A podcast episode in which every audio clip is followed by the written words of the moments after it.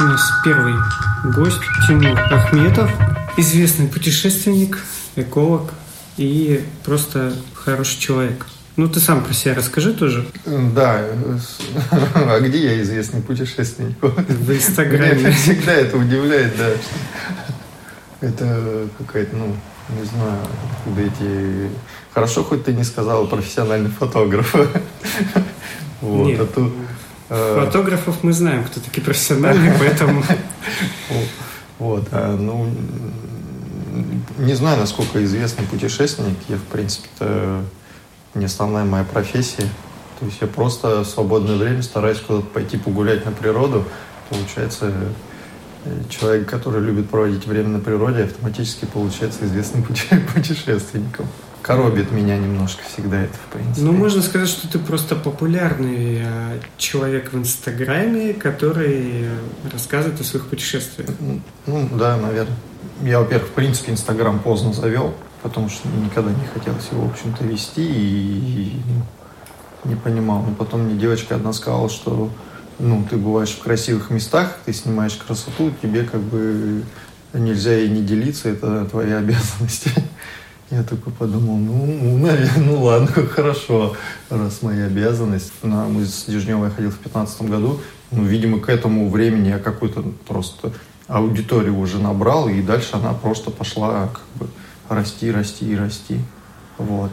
Ну, то есть ну, у тебя уже был Инстаграм в пятнадцатом году? В пятнадцатом, да, наверное, был уже, может быть, годик ему, наверное, был. Может, полтора годика было ему, да. Ну и, в принципе, можно сказать, что к тому времени я и сайт свой тимур ахметов точка ком как бы более-менее в порядок привел, и, видимо, тоже поэтому как-то... Ну, сейчас же, пошло, да. Сейчас же там есть сайт, есть там свой, там какая-нибудь галерея, это уже не так важно, потому что все потребляют там YouTube и Instagram. Да. То есть вот тебе еще не хватает канала на Инстаграме какого-то особо распиаренного, да? Ну, ты же выкладываешь на Ютубе. Да, на, на Ютубе. Ну, на Ютубе это совершенно сейчас невозможно при... Вот в моем вахтовом образе жизни, во-первых, я, будучи на вахте на Чукотке, просто тупо не могу ничего загрузить, потому что мне не хватает интернета. А будучи на межвахте, я ну, ну, просто не хочу этим заниматься. Вообще еще как-то ну, дополнительно сидеть за компьютером. Я-то и с Инстаграмом у меня проблемы начинаются, когда я на межвахте. То есть у меня не хватает времени сидеть, выбирать, там, обрабатывать фотки и выкладывать как-то. Еще в Инстаграм. Это у меня на вахте более-менее упорядоченная жизнь какая-то, по распорядку я живу, и там я могу выделить время, да, допустим, для Инстаграма или еще чего-нибудь. Вот. А с Ютубом, да, все плоховато, хотя я понимаю, что туда надо уходить, и видео, конечно, это, она гораздо больше себе информации несет, чем фотографии. Ты работаешь на Чукотке, а ты там родился, да?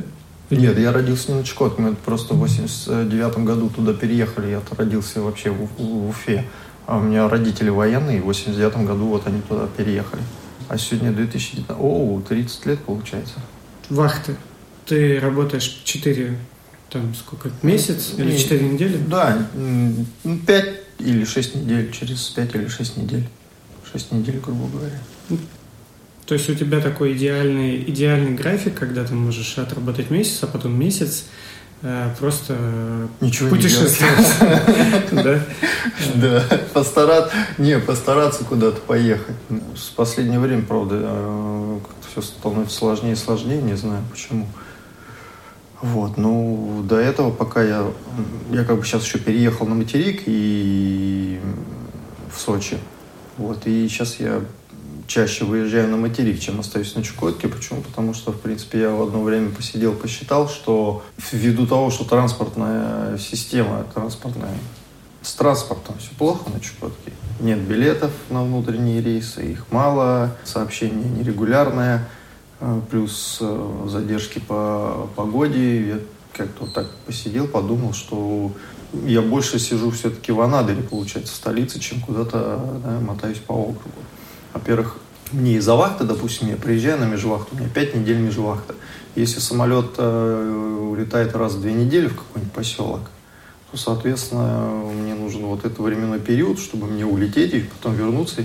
Я не всегда могу в него просто попасть за эти пять недель, как распланировать путешествие по Чукотке.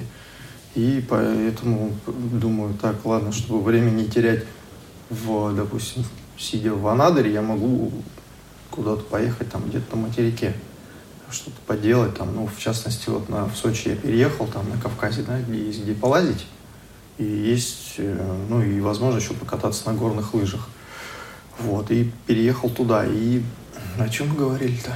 Ну, что такой график тебе дает да. возможность да. как-то, ну, ну, большой промежуток времени, в принципе, если ты можешь, там, в автономное уйти там, на две недели, на три, и тебя никто на работе там, не хватится ну, за это время. Да, да, график э, дает, он дает много свободного времени, как им распоряжаться, все распоряжаются по-разному, я просто как бы, да, стараюсь куда-то ну, уйти или уехать, имеется в виду на природу.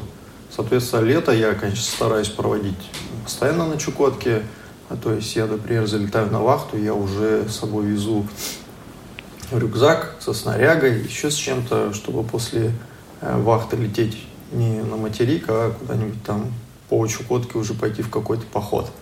Вот. Зимой, конечно, зимой я этого не делаю, потому что ну, с октября по май, грубо говоря, ну, тяжело что-то организовать по Чукотке, холодно, короткий световой день, как-то некомфортно. Да? Вот в мае сейчас я тоже с собой летел на вахту. Лыжи привез, палатку привез, и вот сейчас у меня ничего не состоялось, сижу теперь в Магадане.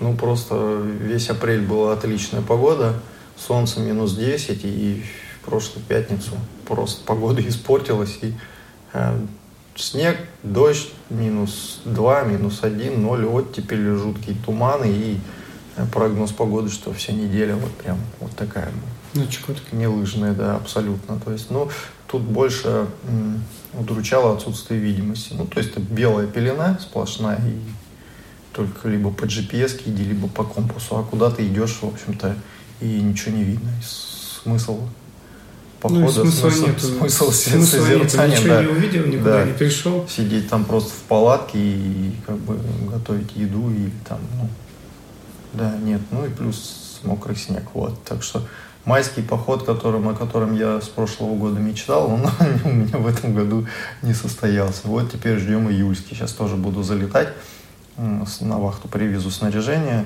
летнее и вахту оттарабаню, и там на недельку, потом у меня есть неделю, чтобы сходить, ну просто там есть еще а, дела на материке, и в Швецию у нас походик задуманный, на Кольском полуострове там задуманы тоже походы этим летом. Так что, ну, про, проекты, из-за которых я, в общем-то, должен вылететь с Чукотки. Так бы, конечно, если бы этого ничего не было, если бы я не ввязался там, ну, в парочку проектов, я бы как бы на всю межвахту остался прямо на Чукотке, потому что идеально в этом году идеально получились. Ну, вахты так совпали, что идеально у меня выпадает э, август. И начало сентября это прям шикарное время не только на Чукотке, путешествия, в принципе, везде. Красиво, осень золотая. То есть идеальное время – это август-сентябрь? Ну, да, с середины августа и до середины сентября. И мое любимое время. Вот скажи, ты ездил, ты, ну как, ходишь пешком, ездил на велосипеде по Чукотке, катался на лыжах, яхте, да, ну не на Чукотке, конечно, но есть что-то, чего ты еще не сделал, но очень хочется. Ну, на собачьих упряжках у меня не получилось прокатиться. В две тысячи десятом году я мог прям в очень хорошее путешествие, меня прям звали на месяц. И я, у меня так вахты не сделали, что я приезжаю, мне как раз каюр знакомый говорит, ну мы тебя и ждали, тут вот типа на днях отправляемся. Я говорю, я не могу, я уже через неделю уезжаю на вахту. Ну что ж ты так. И, в общем, да, на, соба... ну, на собачьих упряжках было бы, конечно, здорово. Вот. И, а что у нас, какие еще виды активности есть? На горных лыжах я еще достаточно плохо катаюсь, потому что, в общем, горными лыжами я начал заниматься не именно э, трассовым катанием, да, а я все-таки хочу больше в скитур уходить, именно mm-hmm. вот какие-то путешествия, и потом, ну, возможность какого-то спуска. Ну, тут главное для меня не то, что я спускаюсь, А то, что я куда-то иду, опять-таки там хорошо провожу время, созерцаю, там фотографирую. Вот, то есть для меня в горных лыжах, в частности в скитуре, это вот именно спуск, это не самоцель. Первое все-таки хождение, прогулки, потому что, ну, там, грубо говоря, вот там в горах, ну, на Кавказе или где в больших горах на беговых лыжах, да, не походишь. Куда-то лезть нужно с ними и потом как-то спускаться, не спустишься. По трассе я езжу нормально, а как только выезжаю в какой-то пухляк, как только начинается в скитуре часть, которая подразумевает как раз-таки спуск по неподготовленным склонам, если, да, если там пух, пухлячок или что-то там раскише, и еще если рюкзак висит за спиной, то это для меня начинается полный кошмар. Так что вот... Самая интересная часть для тебя еще пока... Да, некоторые же, наоборот, ходят кататься, да, чтобы там, вау, спуститься где-то по диким склонам, а мне наоборот. Вот, так что, ну, вот на гору... Ну, скорость тебе нравится? Ну, скорость нет, скорость тебе... Ну, опять-таки, я же говорю, скорость для меня, я как бы на склоне...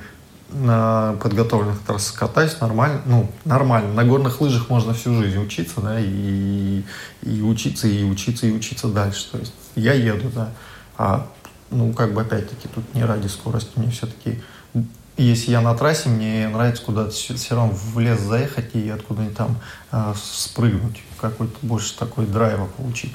Ну, вот, отвечая на вопрос, да, если вот говорить о том, чем я сейчас еще занимаюсь, и мне хочется, конечно, на горных лыжах кататься и нормально спускаться, потому что вот ребята у меня, например, знакомые, может, кто слышал, не слышал, в интернете Алекс Кузьминский, есть такой э, очень классный наш российский гид, путешественник, лыжник, парапланерист, сноубордист, э, не знаю, чем, чем он еще не занимается, э, вот они... Последние пару лет как раз-таки яхтенные туры я организую. Вот они сейчас в Антарктиду, например, ездили. Там цены, конечно, просто баснословные, но, в принципе, они по себестоимости. Они набирают друзей, набирают команду, и две недели там вот они ходили вдоль берегов и катались. Потом сейчас они Норвегия, Шпицберген, Гренландия, все они вот ездят, именно исследуют фьорды, сами фрахтуют яхту. Угу. Вот. И я с ними вот уже второй год. Я только смотрю и облизываюсь, потому что мой, ну, мой уровень катания, конечно, не... я отдачу от путешествия, еще вложив там денежек-то хороших стоит. Вот. То есть, ну, я не получу. Хочется, конечно, поехать и от всего этого тоже получить удовольствие. Вот. И именно поэтому, в принципе-то, я в Сочи и переехал. И потому что, ну, я там катаюсь, как бы хожу и прям катаюсь на горных лыжах, стараюсь. Ну, если уже речь зашла про стоимость, то как бы для многих людей и Чукотка, она очень дорого выйдет. То есть тебя как бы закидывают, да, ты, ты летишь на работу и можешь в межвахте, да, остаться, конечно, там и планировать путешествие, но при этом обычному там человеку это тоже будет недоступно, потому что стоимость билетов, стоимость перелетов по Чукотке. Ну да, если летом, тем более. И, потому что все летят в отпуска. Ну, будет, я могу сказать, что будет сопоставимо, да, с поездочкой какой-нибудь Гренландию, в общем-то, покататься на скитуре, походить, да, двухнедельный ну, поход. Я так, я так думаю, что вообще вся вот эта северная тема, она вся не дешевая в любой, в любой стране. Не, ну смотри, почему? Ну, на Камчатку, допустим, да, даже на лет, летом выстреливают билеты вот по двадцать две тысячи туда-обратно. Ну, опять же, если ты летишь на Камчатку, вот мы были на Камчатке, если у тебя там, да, есть друзья, там, знакомые, которые тебя могут где-то отвезти, ты можешь где-то uh-huh. там вписаться, то это будет нормально, да, или там ты с кем-то в компании, и у вас есть маршрут, вы там идете. Но если ты летишь просто туристом, э, то тебе нужно довольно тоже нормальные деньги. Там, а, ну это да, да, да. Тебя да. просто куда-то там привезли, увезли, там забрали. Uh-huh. Это тоже недешево выходит. Ну, если говорить о Чукотке, ты тогда должен тут больше даже располагать, если ты хочешь по... дешевле, ты должен располагать другим ресурсом, который называется время.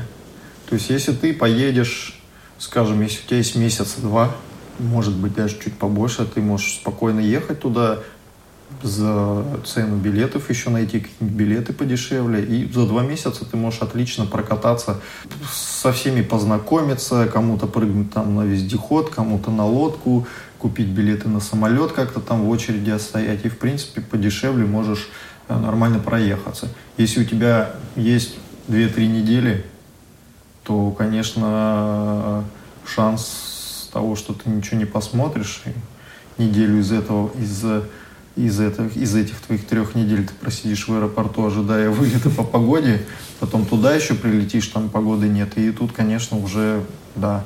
То есть, если ты хочешь что-то насыщенное и уложиться в какой-то срок, типа две-три недели, ну, тогда да, тогда тебе нужно покупать тур, где все будет проплачено, где ты едешь, у тебя уже будут билеты на руках, где вы куда-то прилетаете, у вас уже лод, лодка, да, зафрахтована, там, вы куда-то плывете, там, не знаю, с морзверобоями или еще куда-то, или вот на мыс какой-то там, да, и там идете, тогда да, тогда, конечно, это тебе вылетит в копеечку. Ну, если есть куча времени, и, в принципе, ты, ну, знаешь, как, да, на контакт можешь выходить с людьми, знаешь, где, в принципе, как познакомиться, как подойти у кого-то, спросить, ну, тоже, в принципе, все какой-то навык должен быть, общение, не общение, там, вот, то если есть куча времени, пару месяцев, ну, спокойно, да, езжай, и можно и дешево довольно-таки прокатиться. И тебя еще потом пограничники сами увезут, да? Ну, можно и так, как да. Как некоторые известные. Можно и так схитрить, я не знаю, счет потом выставят, не выставят. Там сейчас еще погранзону в прошлом году отменили летом. Ну, только для россиян, да, по-моему? Да, ну, конечно, да, для россиян только.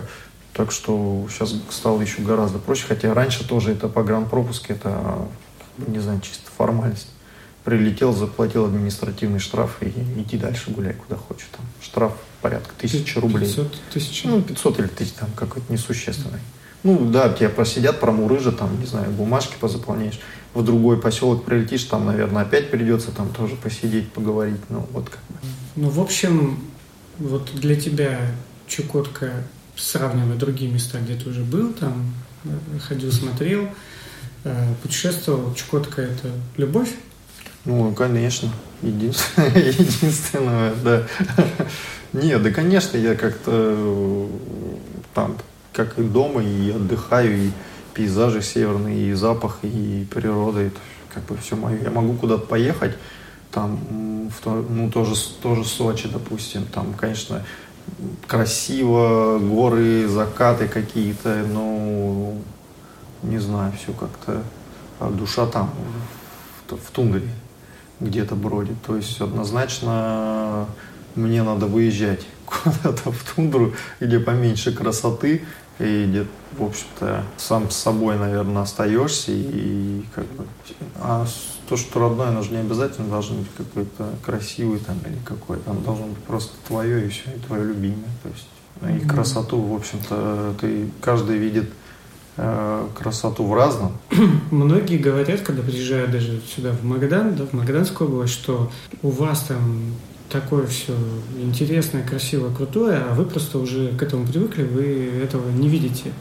И есть такое мнение, что люди, которые живут на севере, столько вот к этому привыкают, что они просто уже какую-то не, не ценят северную красоту. Ну, не, не знаю. Я как бы я вот на работе даже каждый день хожу, и чуть ли не каждый день один и тот же вид из окна фотографирую. То есть, ну, мне абсолютно не надоедает. Как, не знаю, я...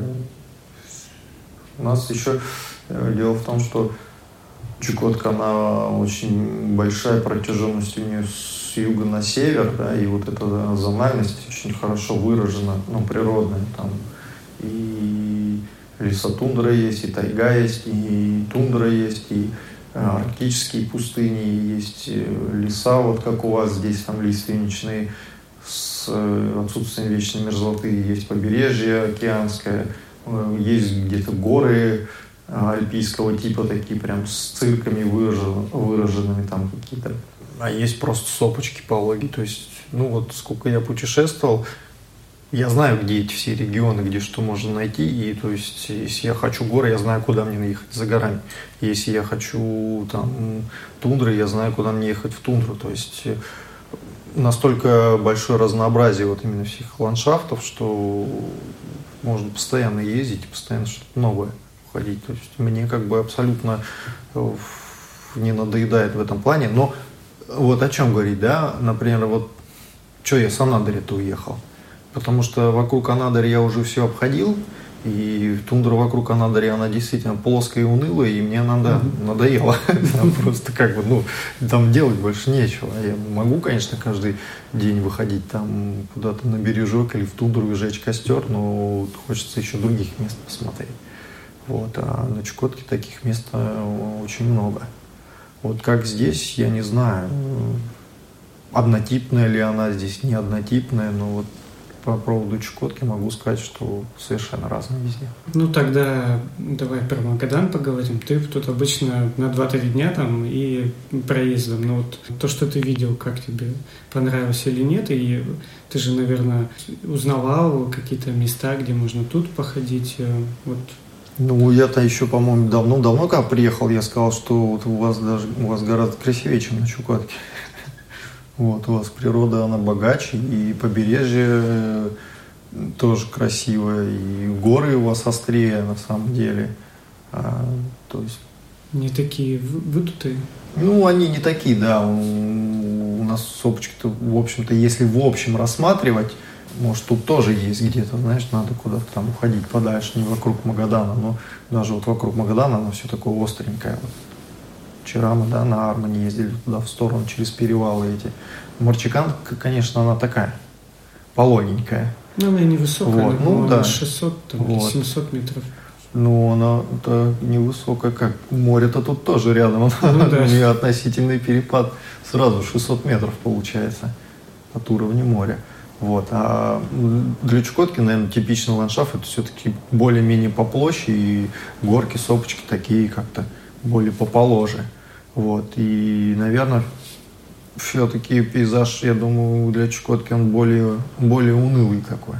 Mm. Вот. И особенно там в какое-нибудь осеннее время, а, или вот, ну да, в осеннее, или когда вот сейчас все таять начинает. Куда ты хотел бы? А, куда, здесь, куда здесь, если да? бы у тебя было время, да, или там ты хочешь запланировать свою...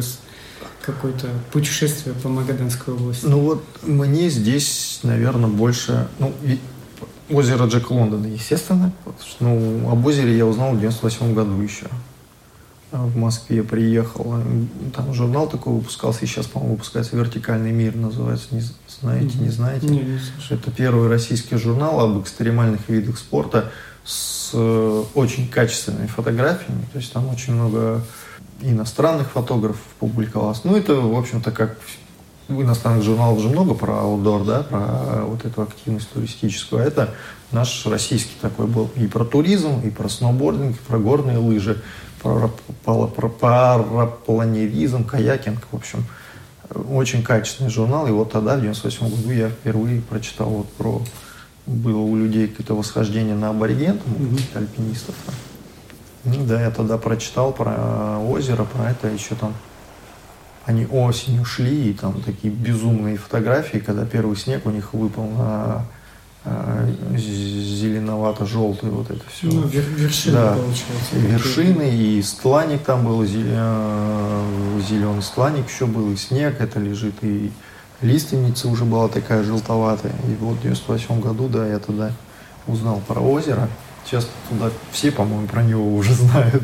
Ну, вот. Это, да, такое да. самое известное. Но я туда хочу тоже, я и на озеро хочу, но мне тоже вот хочется туда в горы, там, на абориген сходить, и как бы такие горные маршруты.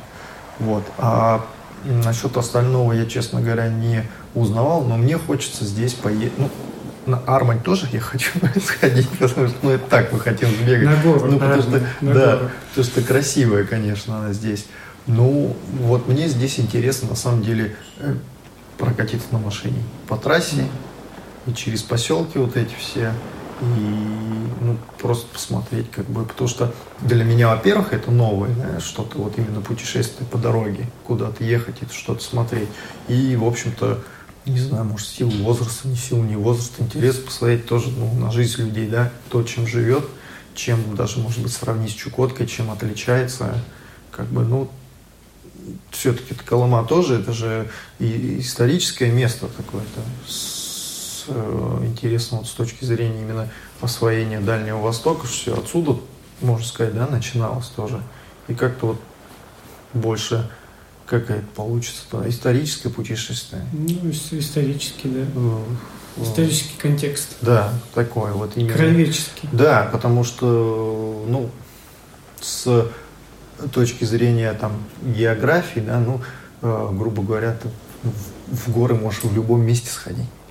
В тундру это можешь тоже в любом месте, в тайгу сходить. А тут именно интересно вот, с исторической точки зрения посмотреть и на поселки, и, и на жизнь людей, и на заброшенные какие-то, может быть, места. Ну, мы даже на Чукотке, если тоже путешествуем, тоже, в принципе, стараемся заходить в какие-то поселки и, ну, не просто мимо ходим. В том числе, я говорю, про заброшенные, да, поселки. И очень часто прям привязывались и, ну, по маршруту, как-то, если ты мимо идешь и знаешь, что в стороне какой-то поселок был, то как бы все равно крюк сделаешь, чтобы зайти посмотреть, как что. Во-первых, много людей уехало, и даже в интернете, вот сколько я не выкладывал, очень большой отклик идет от а, людей, которые... Я там, жи, я там жил, да, там уехали, дом, я да? там узнал, да, да, спасибо большое, что как бы показали детство. Или там, наоборот, как, как все стало там ужасно, кошмар, за что мы боролись-то, и... Вот, то есть, ну, разные комментарии есть, но в основном большинство, конечно, говорят, что спасибо, что там съездили, сфотографировали это. Много людей пишут, допустим, даже уже спрашивают, а там-то не были или там-то не были. Вот, ну, хотим посмотреть фотографии. Ну, не было. Вот ко мне тут недавно на работе даже подошли и говорят, я там с Биллингса, это у нас на Северном Ледовитом океане, на побережье. Говорит, вы там не были случайно, прям вот... семьдесят каком восьмом, что ли, он говорит, я уехал, и я прям, говорит, не могу, прям хочу туда, прям тянет. Ну, говорит, все детство у меня там прошло, и... а сейчас с этого, ну, отсюда, с Магадана.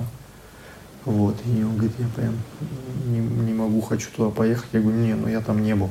Я говорю, не был, и даже не знаю, как вы туда доберетесь там. Не по пути, да? О, да, это, то есть, чтобы туда попасть, это, опять я говорю, это ему очень большой запас по времени нужен, конечно. Давай опять к путешествиям пойдем. Вот э, ты же не всегда был известным путешественником, у которого есть доступ к э, всякой кру- крутой снаряге. То есть э, ты же, наверное, когда начинал, у тебя все было по-простому. Или не так? Не, ну я вообще не так, естественно. Я со школы еще начинал. С восьмого класса я пошел в туристический кружок, и, естественно, все было там кошмарное, да. И ватные эти спальники э, солдатские, палатки брезентовые. И я прошел через все ступеньки. Вот. Но и, по поводу крутого, не крутого снаряжения, ну, например, вот самодува- самонадувающийся коврик, да, такая вроде, ну, не дешевая вещь относительно. А, два лагеря, кто-то хает, кто-то не хает. В основном хайта за то, что, ну, какая-то космическая цена у него непонятная по сравнению с пеночкой, да, с ижевской. Mm-hmm. Но я, например, пев, первый коврик купил в две тысячи пятом году. Самонадувающий. Да. Он, ну, также безумных денег стоил, как бы, таких же. Я был еще там студентом. Как, ну, я понимал, что мне нужен коврик, я хожу в походы. То есть, ну, накопил, пошел, купил. До сих пор он у меня используется. пятнадцать-четырнадцать лет прошло уже. Разделить эту цену, да, на вот это время использования уже вообще вот входит копейки. Учитывая, что он используется вообще, и с, вот с тех времен я вообще не знаю, что такое, в общем-то, там как-то некомфортно спать, да, или смотреть, где кладешь, или, или зачастую даже там камни из-под палатки не убирать, мне в принципе по а все равно. Какая? Толщина у него такая, ну, три с половиной сантиметра, три с половиной сантиметра где-то, нет, да, да, да, он толстый, хороший коврик, он, да, его зимой можно использовать даже, я зимой использовал, использовал. В принципе, я понимаю о том, что я хожу, о том, что мне нравится, я как бы, в общем-то, всегда постарался, ну, на снаряге не экономить, да, ну, поднакопил, купил, и используешь ее потом, поднакопил, купил, у меня палатка зимняя моя тоже, в общем-то, до сих пор живет тоже с тех времен, и как бы я ее использую. Ну, я понимаю, к чему ты клонишь, да, что я сейчас как бы э, меня выбрал, да, магазин э, «Спортмарафон» московский, тоже одним из своих амбассадоров, и они мне позволяют как раз-таки, в принципе, брать на тесты. У них э, снаряжение и, и как бы качественное снаряжение. Ну, то есть там снаряга такая, которую я бы, конечно, наверное, в здравом уме бы и, в общем-то, никогда и не купил. Ну, я не совсем к этому клоню, а просто к тому, что если э, у тебя там нет, э, ну вот не было, да, где там в детстве, там, в школе, какого-то крутого снаряжения, но тебя же это не останавливало все равно. Mm-hmm. То есть можно и без там супер там самонадувающегося коврика, и без там супер там современной палатки, если ты хочешь, то в любом случае ты уйдешь и будешь там наслаждаться природой, и ничего тебе не помешает. Да, конечно, нет. Да. Это я наоборот сейчас, я иногда удивляюсь, я там начинаю думать, вот так, а вот это весит тысяча шестьсот сорок, а это весит тысяча четыреста пятьдесят, да? Ну, двести грамм, это вообще, ну, это о чем? Мне это, в принципе, ни о чем речь. Ну, сидишь и думаешь, и потом думаю, а как я ходил в детстве вообще, да? Или, допустим, вот, ну, даже пять-шесть там лет назад, когда еще все равно у меня э, тоже все гораздо тяжелее было. И как-то народ ходил, я не знаю, я вообще не могу, на самом деле, вспомнить, как, каким образом я вообще этот спальный э, мешок ватный запихивал в рюкзак, и, и как у меня там вообще оставалось место. Потому, ну, что, наверное, это просто ог... сверху это, огром... это огромный кукуль такой был. Вот. Тут же все тоже зависит от того, как часто ты будешь ходить, как не часто. Самое главное в снаряжении – это чтобы у тебя был удобный рюкзак и удобная обувь. Причем, наверное, сначала удобная обувь, обувь а потом обувь, удобный скорее. Рюкзак. И все. То есть, да, ты берешь обувь, покупаешь себе однозначно хорошую, надо покупать, тут уже не надо экономить рюкзак, а все остальное ты можешь вообще с совершенно обычными вещами обходиться. И если ты чувствуешь, что тебе это нравится, и у тебя есть какая-то потребность, да, в чем-то более качественном, не знаю, ты можешь уже потом со временем менять, то есть, если ты ходишь и... Нет, ну если кто знает про Марину Галкину, например, не знаешь, не знаешь про Марину Галкину? Ну, это из... И, да.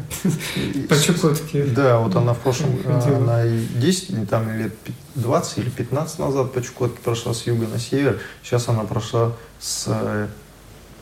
Ну, с востока на запад, с запада на восток, можно сказать. Вообще там с самого северного мыса Чукотки на самый восточный мыс Чукотки.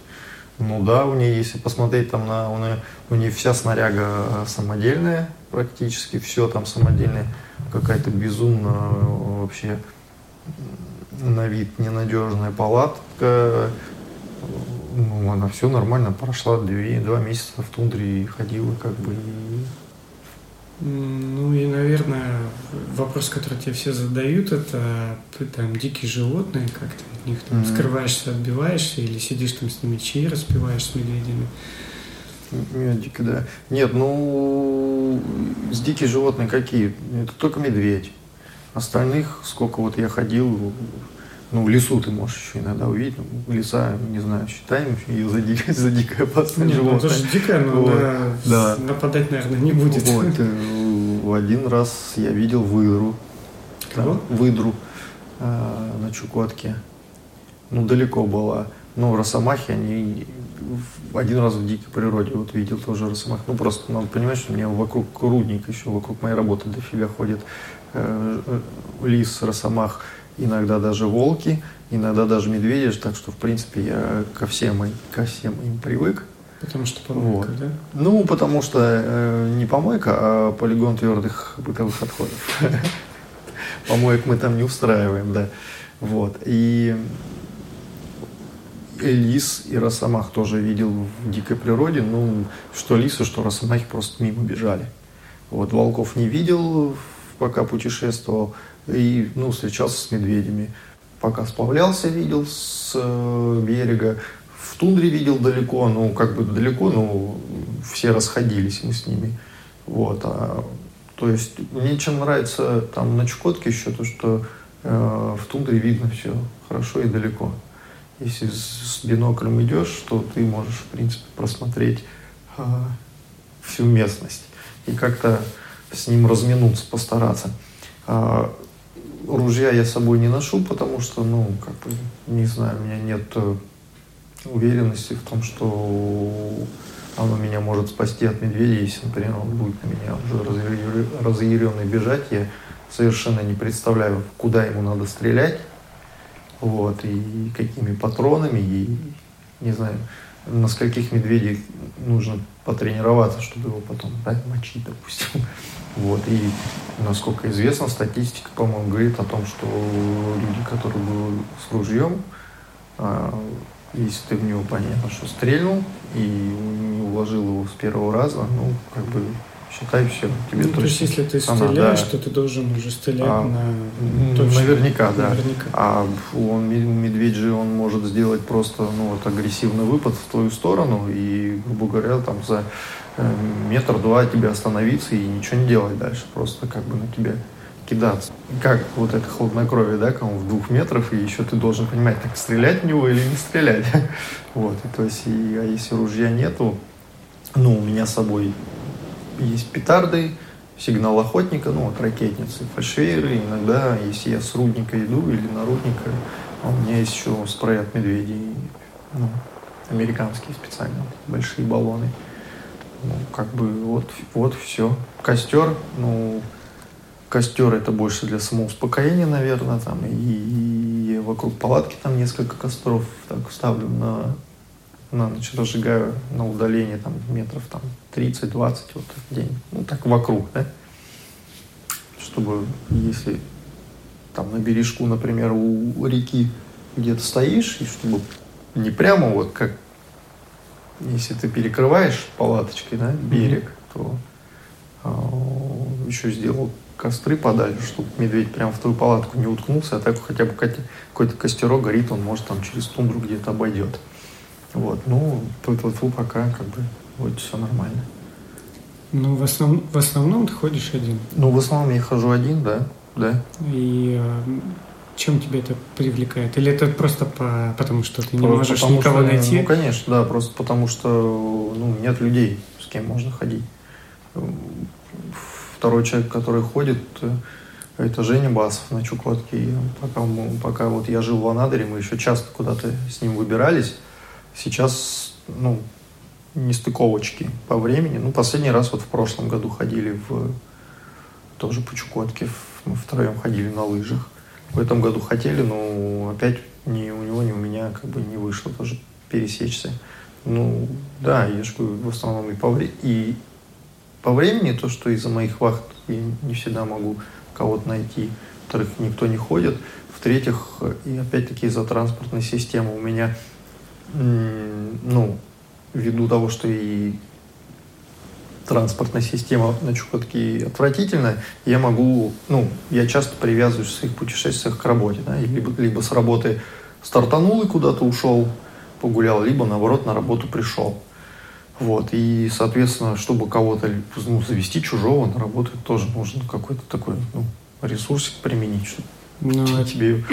А тебя отпускают без проблем, потому что, насколько я слышал, что там... Если тебя привезли, то тебя и должны увезти администрация рудника. Ну, я хожу... То есть ты как бы не можешь просто так выйти. Ну, там, по-моему, да, юридически или что-то такое есть. Но я хожу и директору отпрашиваюсь, привожу какие-то доводы там, о том, что у меня такие элементы безопасности, типа вот как я перечислил, да, что я медведей, местный... плюс там карты, джи пи эс, это, и тут люди за мной следят, отслеживают. Ну, трекер у меня есть, всегда с собой я трекер беру, и э, спутниковый телефон, конечно, хотелось бы брать, но цены на него, там, да, связь дорогие. Ну, а так беру трекер, по которому э, там м- могут отследить мое местоположение. Вот, то есть, и вроде пока отпускают, ну, уже привык народ, что я как бы либо хожу, либо наоборот прихожу, и поэтому, в общем-то, не удивляются. И даже вот сейчас я отпрашивался в лыжный поход, думал, что... Ну, не отпустят? Думал, я вообще прям переживал, да, ну, сказали, да, без проблем, иди. И я аж прям удивился, думал, вау. Ну, потому что, как правило, еще... Так тундра считается суровой, да? Особенно для людей, которые мало в ней проходят. А тут тундра еще и зимой.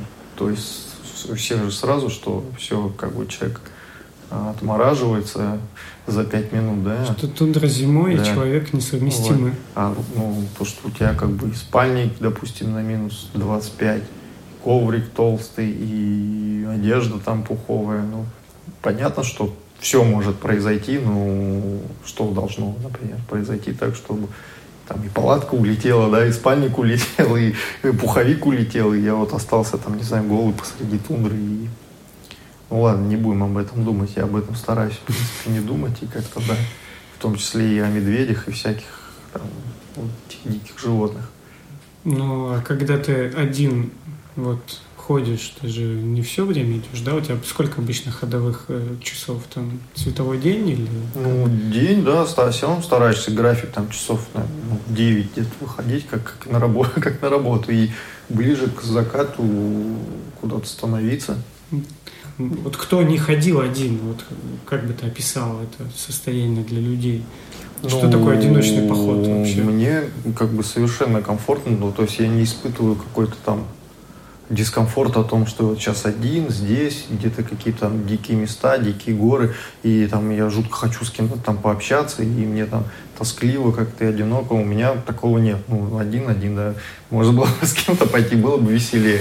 Конечно, иногда бывает там и места красивые, да, или какие-то, ну, явления там, или сияния, там ты сидишь на озере, тут там сияние э, вовсю долбит, там в озере отражается, звезды падают, а костер горит, ну, понятно, что одному не особо комфортно сидеть, там коньяк пить, пить при этом, не с кем даже там переговориться, и это, это бывают такие моменты, ну, в основном я спокойно абсолютно, да, иду. Я не жестко там привязан, что о, девять часов, а я еще не собран. Понятно, что я как-то там стараюсь более-менее нормально выходить, но, допустим, место понравилось, я могу встать и днем там остановиться, и до вечера там просидеть, костер разжечь, и, если мне нравится место. И оно чаще всего так как-то и происходит.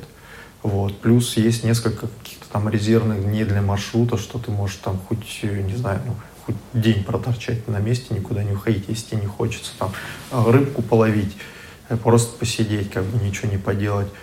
Мы, ну, также я пока иду, я там не, пру, не несусь, да, как там лось там какой-то осточертелый. Идешь вот как раз-таки именно в свое удовольствие, отдыхаешь. Ну, мысли-то, конечно, вся, всякие рождаются, но в основном... Первые дни, когда только ты вышел там с цивилизации, еще какие-то там, не знаю, всякая там всячина крутится в голове, а потом, по-моему, даже и мыслей-то вроде никаких и, и не остается. Просто идешь, наслаждаешься, песни там орешь какие-то еще. Во-первых, чтобы мишки слышали. Вот, ну, я ну. тоже про песни хотел сказать, наверное, идешь, поешь. Я спросил один раз, да, там тоже приплыл в Балок, там геологи бывшие были, один водитель был, и он что-то тоже рассказывал, рассказывал, говорит, ну вот едешь, поешь там песни, я говорю, ой, подождите, подождите, говорю, а вы что, как бы, ну, когда ездите один, там песни поете? Он говорит, конечно, ну, ты что ж с ума сойдешь, если ты не будешь там. Я говорю, а что, все делают? Ну да, едешь там, или сам с собой разговариваешь, или песни орешь. Я говорю, о, я просто, говорю, тоже всегда так делаю, ну, это, наверное, я тогда спокоен. То я думал, может, у меня это, ну, это ненормально, но, в общем-то, это нормально оказывается, да. Наверное, да, у человека-то есть, в принципе, может быть, эта потребность вы, выговориться, да. Вот, что мысли в голове крутятся, но их нужно через, через рот еще транслировать. Внутреннего собеседника ты переводишь уже куда-то. Не, а там, да, всякую всячину, что в голову придет, можешь говорить. Или там с, с горой поболтать, птичка пролетела, с птичкой поболтать, там с речкой поболтать, как бы. Вот, ну, есть, наверное, люди, я не знаю, которым одни, может, не могут, я не знаю, может, им будет как-то страшно, некомфортно, или им еще кто-то, может, может, даже есть такие люди, которым даже в голову не придет идти куда-то в одного. Может, есть, может, нет таких людей. Может, в принципе, для всех нормально, как бы в одного где-то там шляться. Не знаю, если честно. Я себя нормально чувствую, комфортно. Потому что, с другой стороны, это я, в принципе, еще... Ну, я знаю свой маршрут, я знаю, как идти, знаю, как выбираться, и знаю, там, что у меня в рюкзаке есть, что лежит. То есть, как бы, ну, уверен в маршруте, то есть, и в себе. То есть, каких-то таких мыслей левых не возникает о том, что...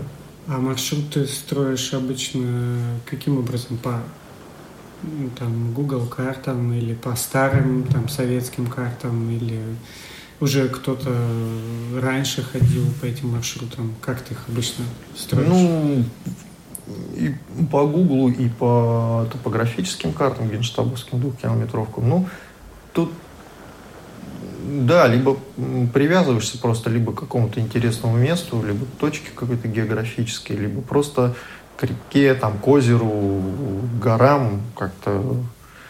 Ну, опять-таки, по карте нужно еще просмотреть же маршрут, да, логичный, чтобы он был, чтобы ты смог пройти его, там, преодолеть какие-то... Ну, и чтобы какое-то разнообразие, чтобы какое-то красивое было, потому что, ну, через тундру там, там из Дежнева мы ходили, там ребята два дня они тащились по тундре, просто по качкарнику. Вот я обратно с ними шел, я, я думаю, это кошмар какой-то, потому что когда мы на Дежнево ходили с группой, то есть, ну, я сначала примкнул к группе, потом от них ушел, так и планировалось, в общем-то, потом опять его Елене к ним обратно примкнул, и мы обратно вдвоем, ну, вернулись с группой вместе.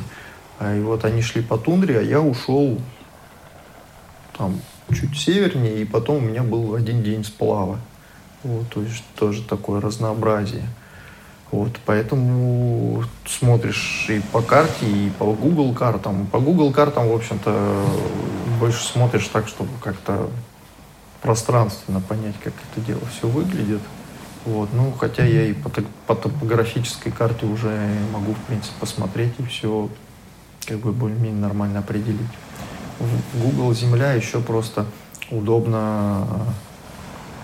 Ну, ты целую картину видишь, mm-hmm. всю общую, да, ты приблизил, отдалил, то есть это более удобное такое средство именно для планирования какого-то маршрута, более наглядное. Потому что топографические карты, это потом ты уже распечатываешь, когда определился с квадратом, и уже, уже можно по, по, по топографическим картам более там просмотреть именно через какой-то перевальчик, перевалить или что-то. Ну, как-то, распечатки как-то, с собой тоже будешь. Конечно, да. Все. Нет, а потом все, да, я уже с, это, уже с генштабовскими картами, двухкилометровками, ну, к сожалению, меньшего километража нету, и с двухкилометровками, и с э, компас или джи пи эс. Ну, джи пи эс-ку редко когда вообще включаю, только если там куда-то в горы идешь, и есть вероятность того, что, например, туман, да, спустится, чтобы ты хотя бы там понимал, куда выходить или... Вот, а там в тундре, в общем-то, по, карт, по карте можно спокойно даже без компаса ориентироваться, как бы все видно, все эти долины, перевалы, сопки, то есть на карту смотришь, на местность смотришь, как бы все нормально читается, смотрится хорошо. Вот это я в Финляндии, мы тогда путешествовали, и там леса, и сопки с лесами. Там, конечно, да, я карту открыл, вокруг посмотрел, только деревья увидел и понял, что нужно доставать джи пи эс-ку и смотреть по джи пи эс-ке, где мы находимся. Ну, там, наверное, на Чукотке стлайника нет, да, такого зарыша, как вот здесь у нас, в Магадане? Потому что у нас здесь многие... Ты по карте смотришь, вроде все нормально, ага. да, там по снимку тоже смотришь, все, все нормально. А на месте там все может быть, ничего нету, там деревьев, ну, все в стлайнике. Ну, ты, просто, ты просто не можешь пройти. Нет, такого не видел. Видел там сопки какие-то покрытые, но там у нас там можно все-таки они такие-то отдельными какими-то кустами. А тут, я так понимаю, ну, тоже много слышал, я так понимаю, от горизонта до горизонта, да, все в стлайнике. Ну...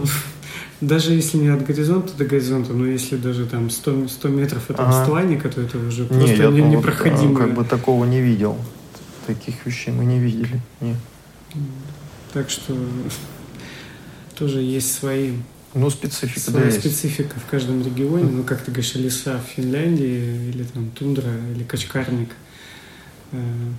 Ну, у нас тоже, кстати, качка тут есть. Ну, вот у нас тоже же есть вот эта лесотундра с лиственницами, да, и через которую там тоже ты как бы, ну, все уже прямой, ты прямика не дашь, чтобы пройти там маршрут какой-то, то есть... Нельзя построить вот именно так по прямой линии отсюда до сюда, и я пошел через там тайгу, да, ну, это тайга, да, получается, или лесотундра, как ее прозвать, что я пошел так, потому что там, ну, то есть нужно выбирать как-то более-менее. А сколько вот вообще по времени, ну, лет ты ходишь уже по Чукотке? Ну, со школы, вот я со школы начал, с восьмого класса, там, до одиннадцатого класса, и три года, получается, мы ходили. Потом у меня были... Потом я уехал учиться, там был перерывчик с, именно с тундры, ну, ну, с Чукотки, потому что не всегда я мог прилетать, пока я в Москве учился, и куда-то ходить в поход. Но я там в Москве несколько раз ходил на альпсборы, занимался как бы в клубе, да, вот. И потом в две тысячи шестом году мы отправились, ну, в первое серьезное путешествие по Чукотке с, с другом моим с Польши. И, ну, вот, можно сказать, с две тысячи шестого года, получается. Хотя могу две тысячи шестой, а следующий был две тысячи девятый. То есть больше двадцати лет. Вот с две тысячи шестого мы проехали, опять я в отпуске был, я вернулся в Москву, в две тысячи девятом я вернулся на Чукотку, вот, как сказать, ну, не окончательно, ну вот, да, я жил в Москве, как, ну, отучился в универе, остался в Москве. В Москве жил, работал, вот на Чукотку приехал в две тысячи шестом один раз в отпуск, а потом в две тысячи девятом мне в Москве все надоело, и я вернулся обратно. И вот с две тысячи девятого года уже десять, нач... десять лет. Началось постоянно, да, да, постоянно получается. Вот. Ну, может, там в какой-то, в какой-то годик, в какой-то годик меньше было походов, в какой-то больше было походов, тоже везде по-разному. Опять-таки, получается, ну, хоть у меня вот, мы говорим, да, что я работаю пять через пять недель, и такое ощущение, что у меня полгода я могу там свободно путешествовать. Но такого на самом деле не получается, потому что у тебя межвахта может выпасть на какой-нибудь январь-февраль, считай, все, вот ты отметаешь, да? Другая, даже она, если выпадет на какой-нибудь там э, конец сентября-октябрь, у тебя тоже уже отметается, потому что, скорее всего, это межсезонье, ты никуда не сходишь. Опять, э, если выпадет май, э, там, апрель-май, кроме лыжного похода, тоже э, никуда не сходишь. И, и получается, что, в принципе, у тебя, ну, вот одна вахта, две, одна-два, одна-две межвахты, когда ты можешь куда-то сходить и что-то, что-то там придумать. И в эти, в эти одну-две, там, две, ну, может, три, ладно, межвахты ты должен, у тебя еще должно очень много всего совпасть с билетами и с твоими планами. Ну, мало ли, какие разные же там ситуации бывают. Там, может, ты не можешь идти, не знаю, идти, там, загранпаспорт получить или анализы сдавать там на работу какие-нибудь там, ну, такое тоже может выпадать, поэтому... Я и говорю, да, где-то больше было в каком-то году, где в каком-то меньше. Вот последние два года мне там, там вот я на материке квартирой занимался, тоже мало выпадало, выпадало шансов по Чукотке быть. В этом году опять я там завязался вот со спортмарафоном, с проектами, то есть я тоже сейчас в августе должен буду полететь туда, на материк. Опять у меня вот выпадает. Ну, как бы зато там, да, мы в Швецию полетим, там в шведскую тундру. Посмотрим, чем она отличается. Чем отличается от Чукотской. Да, и на, и, ну, и на Кольском полуострове тоже по, походим, посмотрим, как там. Ну, давай тогда завершаем уже. Хороших тебе открытий.